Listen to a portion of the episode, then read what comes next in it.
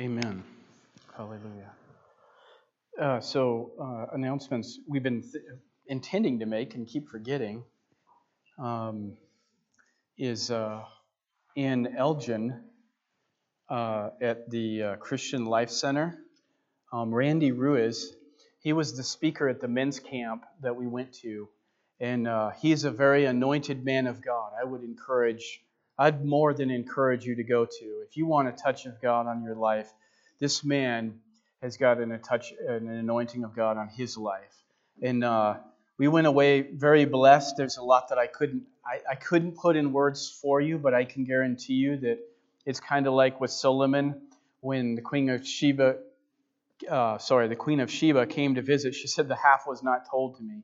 And I could tell you that there's nothing I could say here that would give you the impression until you went to see him and you would say the same thing. So on June 11th and uh, June 12th, he's going to be ministering there at the Christian Life Center in Elgin, Oregon. If you need more details, um, uh, can you see my wife about it? Um, she's uh, the June 11th is today, June 11th. Yes. Um, so uh, so we missed, let's see, 6, 11 a.m. and 6 p.m. So you can make the 6 p.m. tonight if you want to. And tomorrow, the oh, the 12th and the 13th um, will be at 6 p.m. So you can make it the next two days as well. So any one of those, I know that you don't want to miss it. I'm telling you, you don't want to miss it. So, and share and, and uh, encourage somebody else. If you want, she can pass the information on to you. Uh, go ahead, Amy the 11th, 12th, and 13th, it looks like. Um, yeah, because we missed the one for this morning. I guess that's probably this morning's uh, sermon. Randy Ruiz. Ruiz, R U I Z. You, can learn more about Reverend Randy at randyruizministry.com. Reese, okay. It looks like Ruiz, but I guess it's Reese. Okay. Thank you guys for your help out there. You know your pastor needs help at times, amen. And, and hey, Moses had Aaron and Hur lifting up his arms when it was time for battle. Sometimes God uses the minister in a special way, and it's like you got to lift his arms so God can do his work. So thank you for lifting my arms and being a part of what God's doing. Thank you also this week for those of you who'd been staying in and fervently praying for me while I'd been away. Um, I can guarantee you that the Lord has done some remarkable things. And how many of you have been out fasting and prayer? How many of you have experienced what fasting and prayer can be? Amen. I think that's a really important part of our life. I want to encourage you to do so. If the Lord is ministering to your heart in any way, I want to encourage you, if you can, health would, would permit you to do so, to spend some time in fasting and in prayer. Uh, even Jesus said himself that um, this kind does not come out but by fasting and prayer. This community needs us praying. And this message this morning, I hope will encourage, I hope will inspire you uh, on another level to continue to pray. I think you might wonder sometimes with me, Pastor, why is this such an important part? What, why do you continue to specify this much? And I'll tell you a couple things. Number one, for me personally, I feel like the closer I get to God in prayer, the further I feel like, or the more I need to pray. It doesn't make me feel like I've accomplished or I've gotten there. Everything else in life, if you've made the goal or if you reached the goal or if you broke the record, you feel like that's the end goal, you know, that we were achieving something, we we're getting there, and we're looking for that climax point. But I feel like the closer or the more we achieve in prayer the, in our relationship with God, the more we feel like we need to go, like we haven't even gotten even started yet. And so I want to encourage prayer in this church. I want to encourage it on the, the other level is because I see so many that are giving in to seducing spirits and, and doctrines of demons and struggling desperately with areas in their life. And simply because Jesus has the answer, but as the old song says, um, what needless pains we bear and what peace we often forfeit because we do not carry everything to God in prayer. And so we're seeing people bearing under loads. And here's what I'm realizing Jesus lifts a load. If you have a load or you know somebody has a load today, somebody it's on your heart. You're like, I can see them going through something and they're trying everything but Jesus. And when they try Jesus, they try and put Jesus on like a religion. They try and put Jesus on like some kind of formula. They try and get Jesus in their life like some kind of a, you know, uh, end goal. In, in, in just I, I just got to get Jesus in added to all of the other things in my life. And Jesus, really, in the end, He's the everything. Jesus made the statement. He says, I am the way, the truth, and the life. The moment you come into my presence, all of those things are present with me. The moment you step into the atmosphere in which I'm in, you receive all of that. You're not looking for that. That's not what you need. You need me. And then you get all of that with me. See, people are missing Jesus and they're trying to get what Jesus has for them. And when we get Jesus, we have what Jesus has for us. I want to just encourage you in Isaiah 40. Let's go there to chapter 40. And I want to read a few verses just to give you the context of this. Verse 31 is where we'll be. I want to read verse 31, but then I want to go back to verse 1 and a few others here. Yes. Isaiah 40, verse 31. I think, Isaac, you can get that up there on the, the screen. So uh, I don't know why it says Isaiah 45, 6. Uh, you might see if you can get it at the beginning there. Is there. Isaac, where are you at? That's not where we want to be. Yeah, I did. Yeah, so you're on the wrong program there somehow. Well, we'll just lead you through it, whether you get the right. Uh...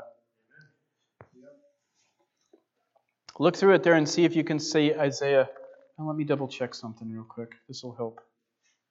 Yeah, I don't think you're going to. I don't know why you're on that one. Okay, well, amen. Praise the Lord. You're still going to get the sermon, so God's good. Isaiah 40, verse 31. And but those who wait on the Lord shall renew their strength. They shall mount up with wings like eagles. They shall run and not be weary. They shall walk and not faint. Now, how many of you know when you're out there fasting and praying that you need this verse? Isaiah 40, verse 31. So let's look here in the first few verses here.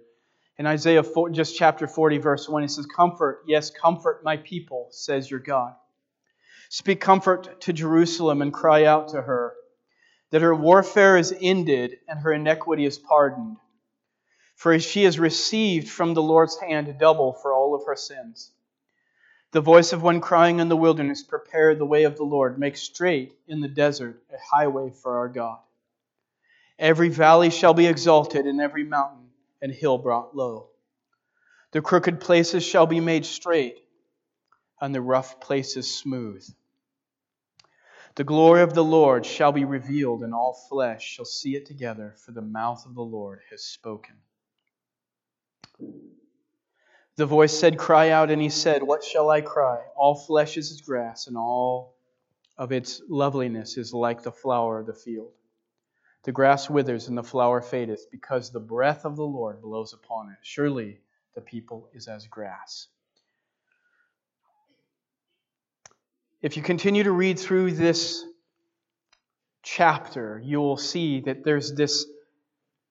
The context seems to be that Israel is being called out of captivity, and these were being the last days of her refining. The last days of the refining of what captivity meant. And you have to understand the people of God came into captivity because they began to dismiss the importance and the necessity of God in their life. And they just pretty much decided that instead of worshiping the Lord, that either idolatry or some other form of lifestyle was going to be the way that they were going to live. And they connected and committed to themselves to something outside of God. And because of that, they hardened their hearts to the counsel of God, and they became more and more um, inoculated to the Word of God instead of what God wanted. And so, because of that, we're seeing now they're coming out of this time of captivity, this time of pain and suffering within their life. And this is where we find God saying, Wait on the Lord. Wait on the Lord. There's a point even in these verses that they, that they were complaining that God wasn't going to be their one to heal them, and yet He was. So I want to share a few things with you. Israel was being called out of captivity, and it was the last days of her refining. All our efforts to live a holy life are in vain. But the strength that God gives as, as we wait on Him is more than sufficient.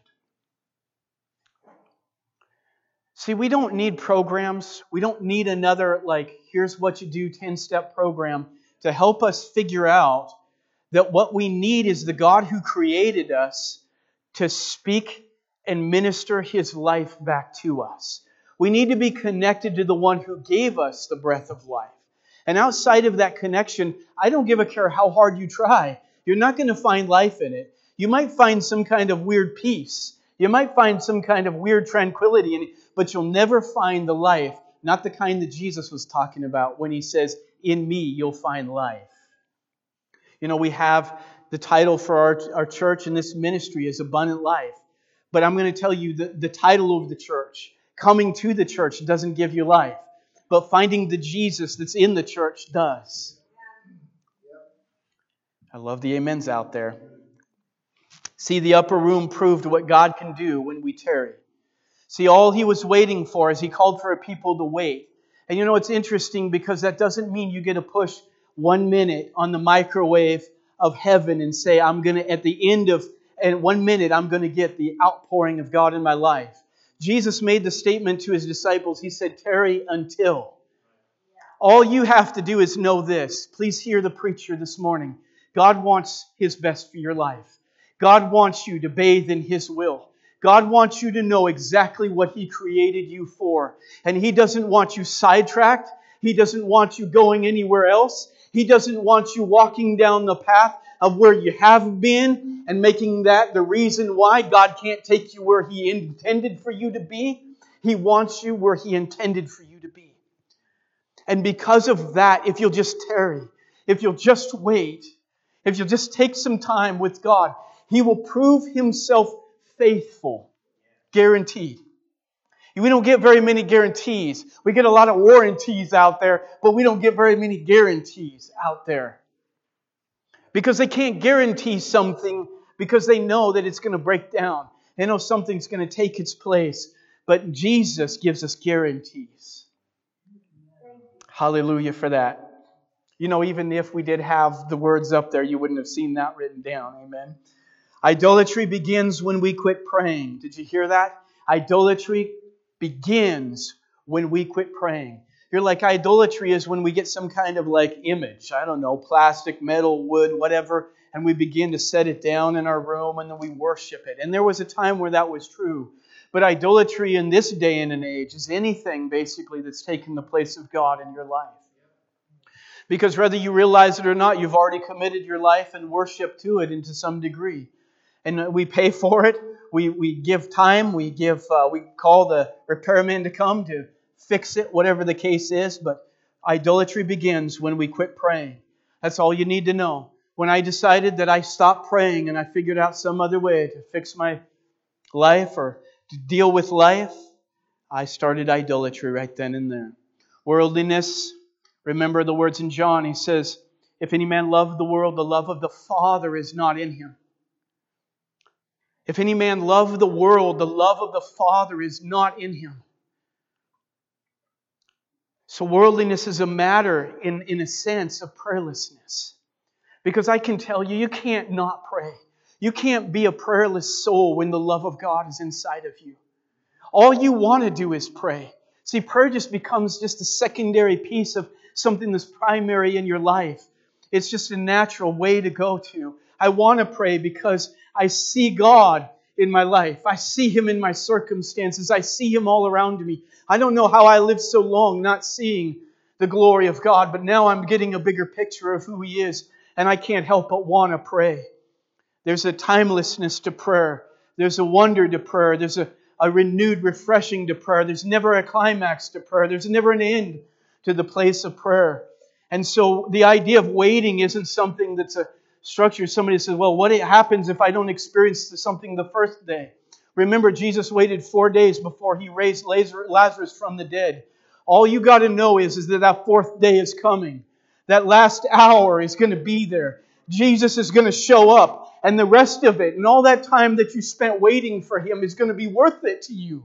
Believe me, He'll make it worth it. And we're praying that, not only to the people here, and I'm not only just asking, I'm not even praying that the people will hear this message, but people will never hear this message, that somehow God will get His word out to them and they will get it. Here we have the first part of this, and He says, They shall mount up with wings as eagles. And we all wonder, what does God mean behind this? And all we know is we can go back through the Word of God and we can get the meaning and we can find the definition somewhere in the Bible of this. And I believe God was reminding His people of a timeless promise. How many of you want me to preach this morning? Amen. How many of you want me to preach until the noon hour? How many of you want me to preach till evening? there we go. I want you to turn into Isaiah chapter 32, and we're going to read. I'm sorry, uh, no, Exodus chapter 19. I'll get you there. Exodus chapter 19. Isaac, you might turn me down just a little bit there. If I get too loud for you, just let me know somehow. Just say, hey, preacher, you're a little loud right now. Exodus chapter 19.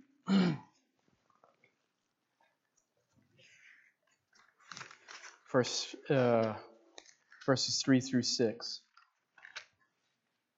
Hallelujah. I'm going to break this down with some comments in between these verses, but I want you to capture what God was saying here. and Moses went to God and the Lord called to him from the mountain, saying, Thus you shall say to the house of Jacob and tell the children of Israel, You have seen what I did to the Egyptians and how I bore you on eagle's wings and brought you to myself. When we hear this word, we, we sense that God is saying, I will provide what you need to find your way back to me. All of your losses endured through sin and Satan will be restored in coming back to me. I will bear you up on eagle's wings, or you shall bear eagle's wings, and that will restore relationship to me.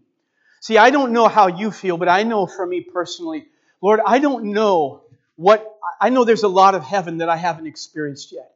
I know there's a lot about the glory of God that my heart is melting down in anticipation. Somehow, God, that you would bring me forward in my finite human level and you would let me to experience you on a level that I can say it's almost like I'd never known God before. There's an omnipotence to God that's a mystery to me, and I'm always hanging on the edge, wanting to know more of what am I missing? What could I have more of? And I don't want to be sidetracked by the devil, and I don't want to be sidetracked by my sin, and I don't want to be sidetracked by what's going on in my life that I might miss something that God had for me. So there's this urging in my heart. I don't know about yours, but there's an urging in mine that says, Lord, I just want to get a little bit closer. I want to find out what, that what God has in His glory for my life. And so while I'm feeling that, I feel like there's eagle's wings that, in a sense, it's like God is just doing whatever it takes in heaven to position life for the hungry heart, for the thirsty soul, for the person that says, I want God and I'm not willing to live without Him. And see, God provides thirst because thirst makes you drink more. See, when I was out fasting, the only thing I had was water. I want to tell you, that's all I had. And that was my meal, and that was my food, my meat day and night. And I began, even that didn't satisfy me. And that's the way it should be with God. It should be, and God is looking for thirst. And where there's little thirst, there's little hunger. And when there's a little hunger, there's a little bit of God for that soul. But when there's a lot of hunger, there's a lot of outpouring from Jesus. You know what I love? God likes to take the least of us, the person who has nothing to offer. They don't have money, they don't have resources, they don't have talent, they don't have notoriety, they don't have a YouTube channel, they don't have a Facebook page, they don't have anything, right? And God likes to take them and pour Himself into them, and you see a masterpiece of what God can do through somebody's life.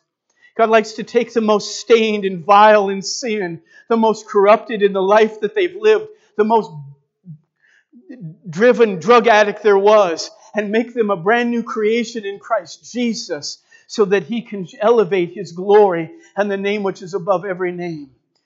And there's something that God has to do that nothing else in this world can compare to so that we can know the sufficiency and the mightiness of God. So I'm hungry today. See, we wait, and you you're only going to tarry as long as you want God. Lord, you can leave me here for a day. You can leave me here for a week. You can leave me here for a month, but I'm not leaving until I get my blessing. There's something about the words of Jacob that's clinging to the angel. It says, I'm not going to let you go until you bless me. And not only that, but you begin to see while you're waiting on God, you begin to see how much you need Him. Oh, my brothers and sisters, you begin to realize how badly you need God. And you know that there's not a breath you take and there's not a heartbeat in your chest unless God has given it to you and you've been taking it for granted. And God wants you to know that so that you'll seek Him with more fervency and greater love because it's intensity and it's love that gets God to touch your life. There's a woman that's reaching out and she's looking for God to heal her 12 years of a blood disease that she can't quench the flow of blood in her life. And all she has to do is touch Jesus. Touch Jesus. Essentially, it's like it's saying that she waited 12 years to finally get the touch of God on her life, but it was worth it. It was worth it. You look at the world around us and the children that are suffering, and you see the homes that are in darkness, and you see the men that are in alcoholism, and you're like, Lord, they just need the touch of God. And Jesus, after He's touched you, you know what He's having you wait for? He's having you wait for them. Lord, they're not praying. They're not asking, they're living in misery. And God, you touched me. I'm praying that you'll touch them too. I'm reaching out to touch your garment, not to heal my blood problem, but to heal theirs. Praise you, Jesus.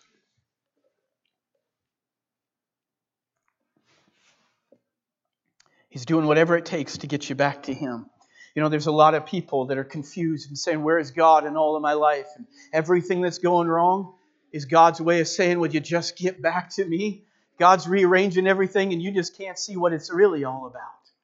What's really going on in your life? What's going on? Now, therefore, so we're going to continue to read. So remember where you left off, because I'm not going to take you, I'm not going to tell you what verse you're left on.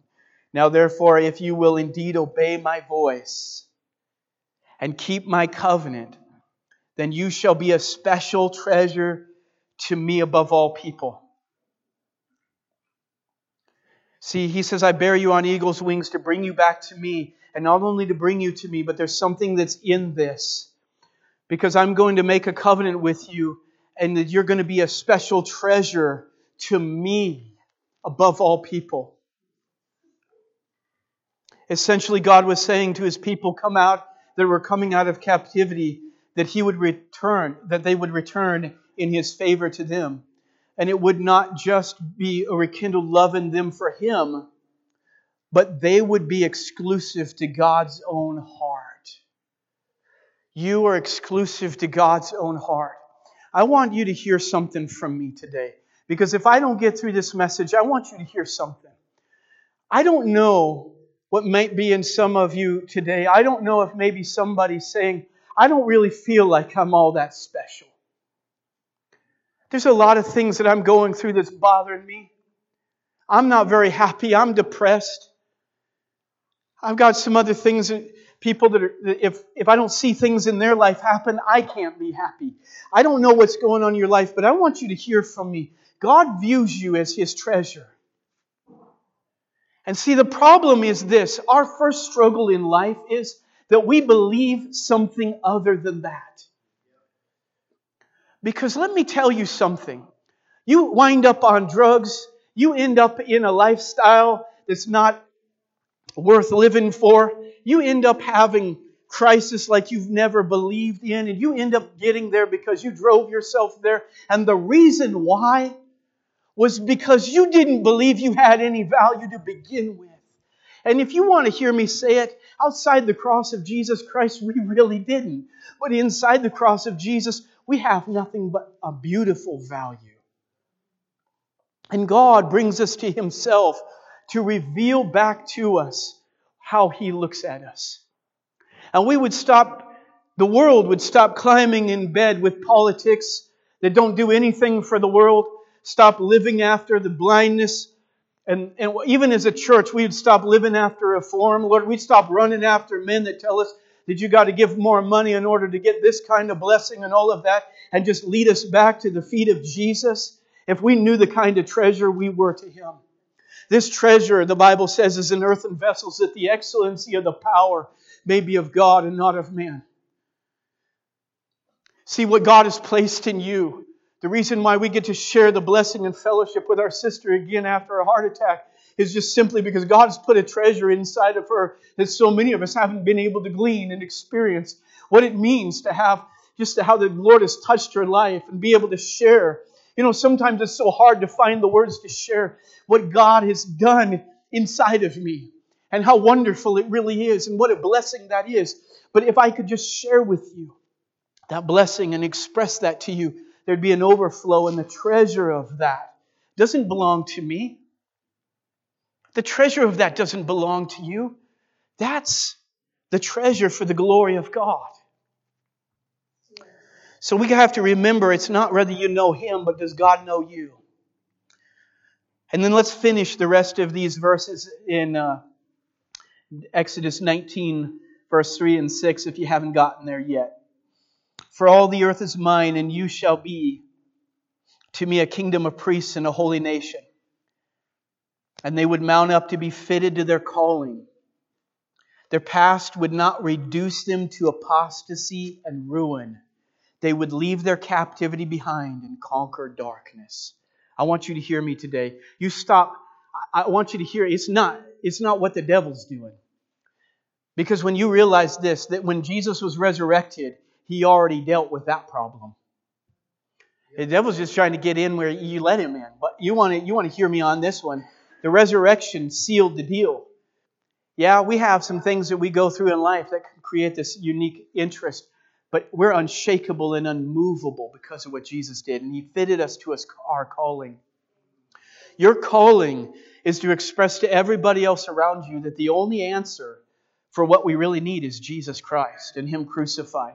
Our calling is to go into all the world and preach the gospel to every creature. Your calling is to leave this place on Sunday afternoon, maybe evening if I don't get done until then. And your calling is to go back into the community and share the wealth of what Jesus is doing in your life with somebody else who needs it for themselves. Praise God. Praise God. These are the words which you shall speak to the children of Israel. So when God said, will, you shall mount up with wings as eagles. All of this promise that you see in Exodus was filtered into that. Do you capture that? Do you capture that it's bigger than just, uh, just this imagery of rising up above the storm as if I've got eagle's wings? But that I'm, what really means when I'm rising above the storm is that I'm rising up with God. I'm seated with Him in heavenly places in Christ Jesus. My life is no longer my own. Old things have passed away and all things have become new. I could speak that to those who have a pornographic addiction. I could speak that to have those who have an alcohol addiction. I could speak that to those who have a religious addiction. I could speak that to anybody who's having a problem in their life and say that Jesus, the moment you meet him, you don't have to spend a day. You don't have to spend a week. You don't have to spend a month. You just need one moment in the presence of God, and addictions are broken. The sin struggle that you're going through is over with. Not only are you done with the sin, but the guilt of sin, the oppression of sin is over with in Jesus. You just need to meet Jesus today.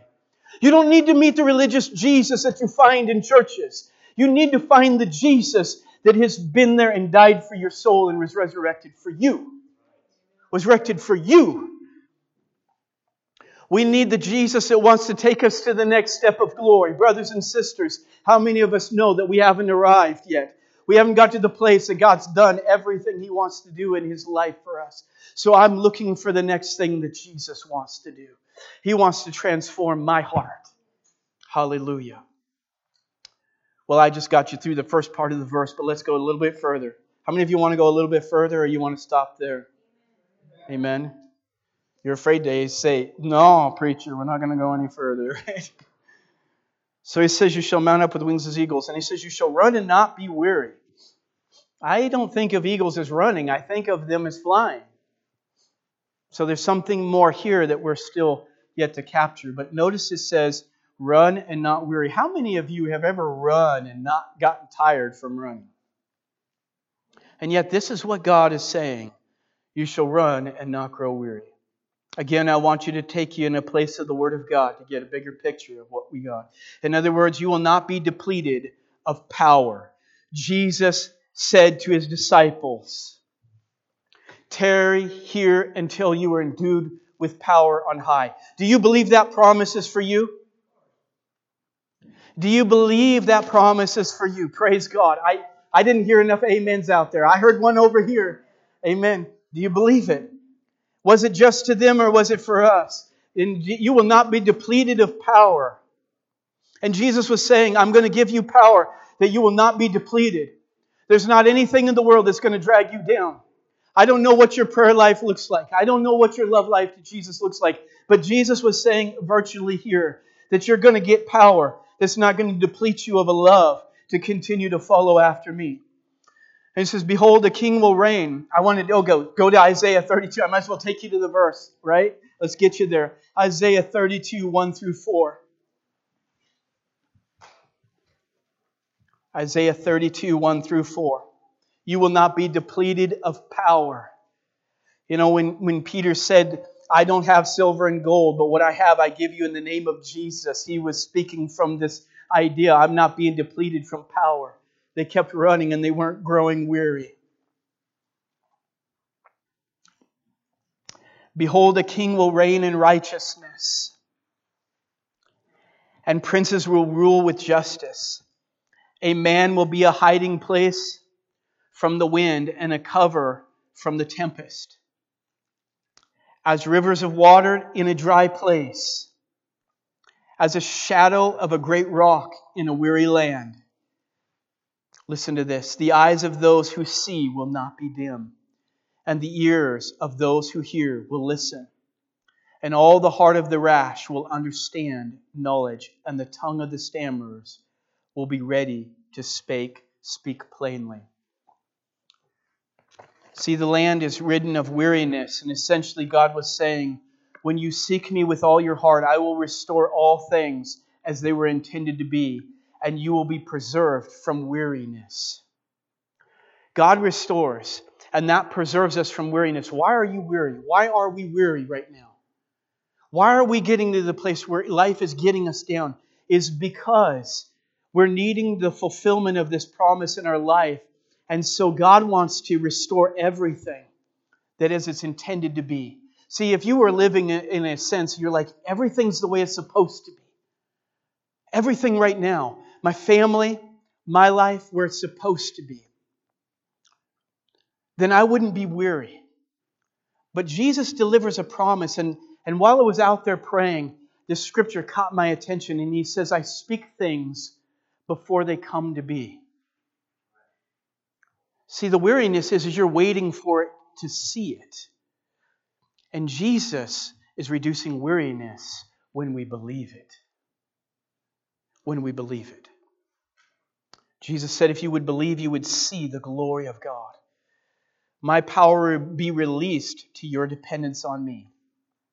You will not know what it means to be hopeless or in despair. Yes, momentary despair, but not lasting despair, not life of despair. And so, if we continue to read on, as rivers of water, so just before we got to that part, as rivers of water in a dry place, you shall not know hopelessness, despair. What did he say in a dry place? How many of you think of, of there being a river in a desert? And God's saying, in the desert of life, in the desert of what's been in your life, God commands rivers in your life. How many of you'd like a river in the desert of your life? You want a river in the desert time. When it's the dry season of life, Lord, I want a river in the midst of that. Sometimes God leaves us in dry places because I think it's a pronouncement to the devil of how good God is in your life. Everything looks dry, and yet we see trees and blossoms and we see life all around you, and yet everything else on the outside of that is just dryness and barrenness, and God is doing something wonderful there. Hear the prophet Isaiah when he says in Isaiah chapter 50, verse 4 The Lord God has given me the tongue of the learned, that I should know how to speak a word in season to him who is weary. He awakens me morning by morning. He awakens my ear to hear as the learned. I want did you capture that? That God has given me the tongue of the learned to speak a word in season to him who is weary. See, God's bigger picture isn't just to get you out of it. God's bigger picture is to take somebody else out of it and use you in the process of that. See, there's a lot of weary people out there. Everywhere we turn, there's a weariness. There's a struggle, there's a fatigue in life. And you know, there's there's some verses in the Bible. And this is why the Bible is so important, because there's some verses in the Bible just meant for the weary.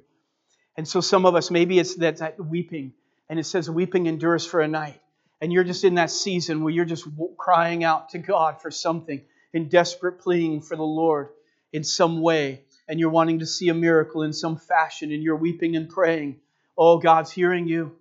God is hearing those prayers. God is lifting you up, and He wants you to continue to pray aggressively to Him. But as you do, it says, weeping endures for a night, but joy comes in the morning. Joy comes in the morning. Hallelujah. Hallelujah. Joy in the morning. Maybe not at night, but joy comes in the morning. Lastly, they shall walk and not faint. Waiting is a spiritual form of walking. I don't know if you guys realize that, but waiting is a form of spiritual walking. God is securing for his people in Christ an unbending hope. Listen to that. You're going to walk and not faint. There's an unbending hope there in, in Psalm 138, verses 6 through 8. So go ahead and turn there. And we're going to end our sermon very slowly there. Because I want to encourage you to seek the Lord this, perhaps this afternoon. Yeah, this afternoon. Um, I, uh, Psalm 138, verses 6 through 8. Hallelujah. Hallelujah. Hallelujah, Jesus. Psalm 138, verses 6 through 8. And it says this the, the, Though the Lord is on high, yet he regards the lowly. How many of you are comforted by that thought this morning? the Lord regards the lowly. That fixes that fits for me. Our God is high regard for those who do not make much of themselves. Who do not make much of themselves. God has high regard for that. There's so many promises in the Bible for the lowly, for the humble. God resists the proud, but he gives grace to the humble. Let's continue to read on. But the proud he knows from afar. Though I walk in the midst of trouble, hear that word? Though I walk in the midst of trouble, you will revive me. You will stretch out your hand against the wrath of my enemies, and your right hand will save me. When one walks with God, he can walk in the midst of trouble and not be fatigued by the darkness around him. Did you ever wonder why Noah retained faithfulness when it says every imagination in the heart of man was continually wicked? Some of you need to hear that right now. Some of you are in an environment that just feels just like that. It's incredible the stress that you're going through because of, and, and, and even in that, it, that it says of Lot, it says that he, he was vexed with the filthy conversation of the wicked. The Sodom and Gomorrah's wicked. And I hear people talking about how dark the world is. But I want you to stop talking about how dark the world and how light Jesus is. Let's get back to the reality piece here and how faithful Jesus is. And when, so when we, when we see this here, that we can walk through darkness and not be fatigued by it. It doesn't mean you're not crying out.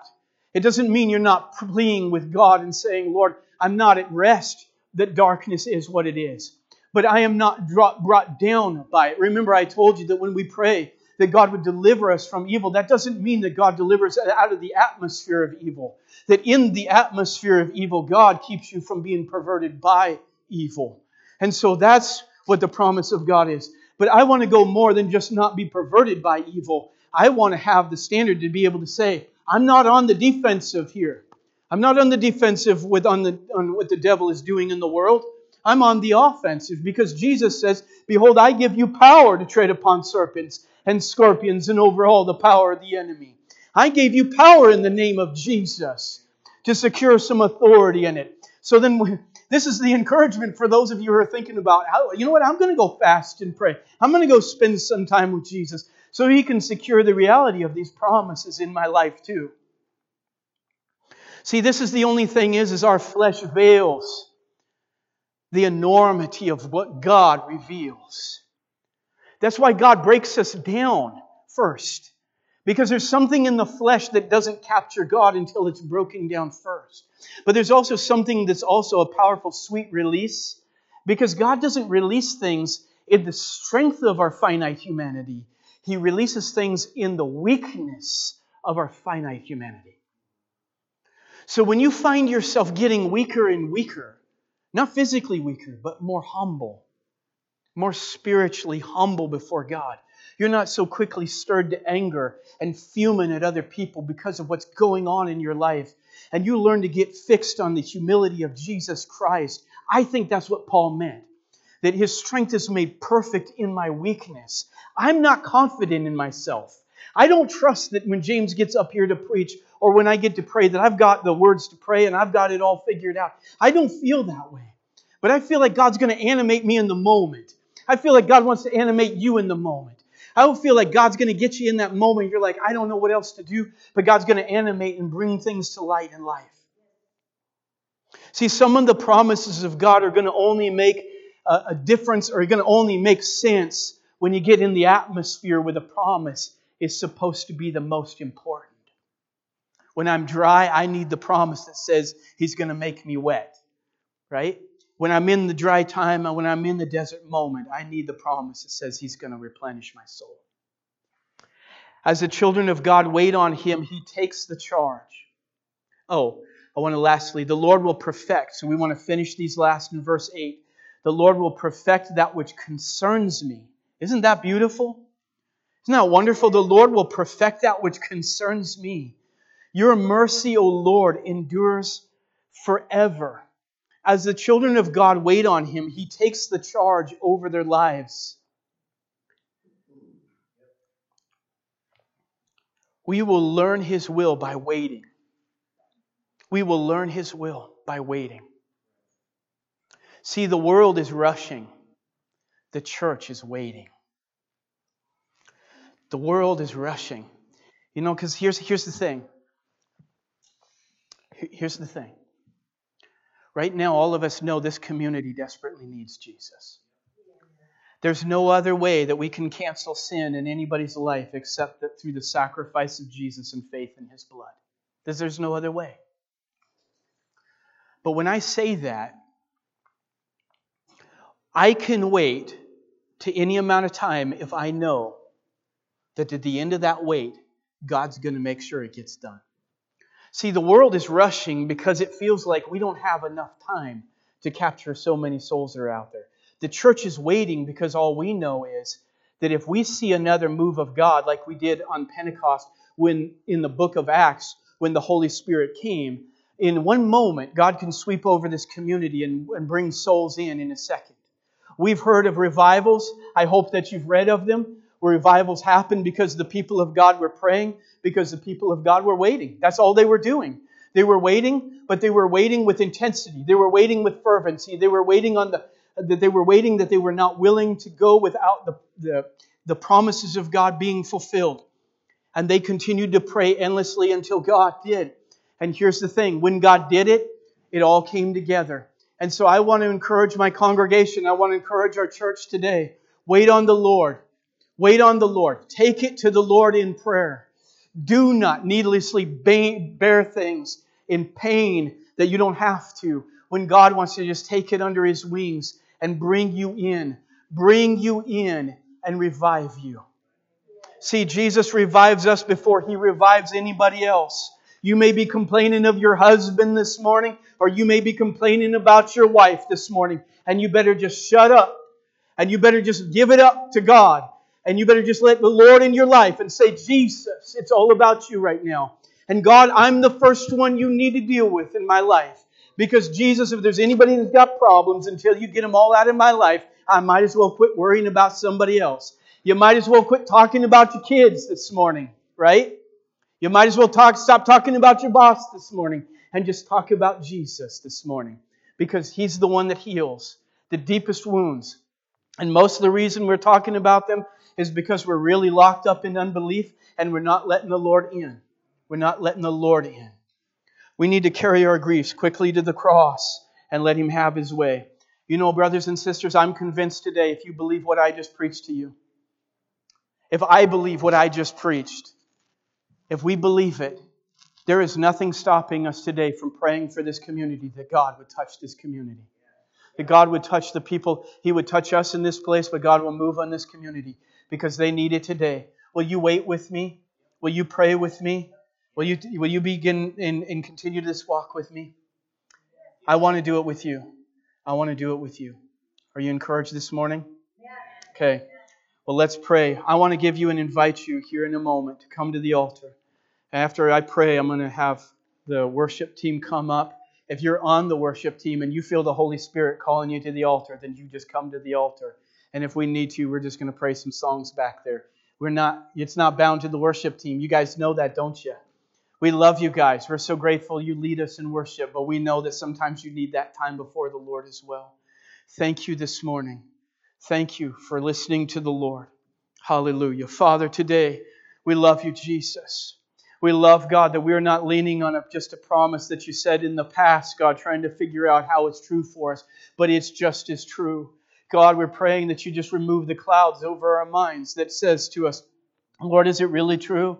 God, we feel like Satan has come just like he did to Eve, Lord, in, in many ways and said, Has God said? Well, we're ready to say he has said and we're certain that He's promised, and His promises will come to pass. And not one thing that the Lord our God has promised has ever failed, but all will come to pass this day. Lord, your hand is not short that it cannot save, and your ear is not heavy that it cannot hear. So, Jesus, we're asking you to take us out of the way. Father, may we decrease that you may increase. Lord, we want to wait upon you. Father, we don't have to have a microwave answer, Lord, for our society right now. We have the answer already but we don't need to see, Father, the physical evidence of it in a moment. God, we just know that we wait upon you. We will see the fullness of it. So, God, bring us to yourself. Lord, lead us to the place we need right now. Not everything is bound by hopelessness. Lord, in many ways, we just now want to make the next step closer to you, Father. We want to grow in the grace of God, and we want to live in the realities of the divine love of Jesus. So, Lord, I want to praise you. I want to praise you, God. I want to thank you for it, Jesus. Hallelujah, hallelujah, right now in the name of Jesus. Father, we give you glory.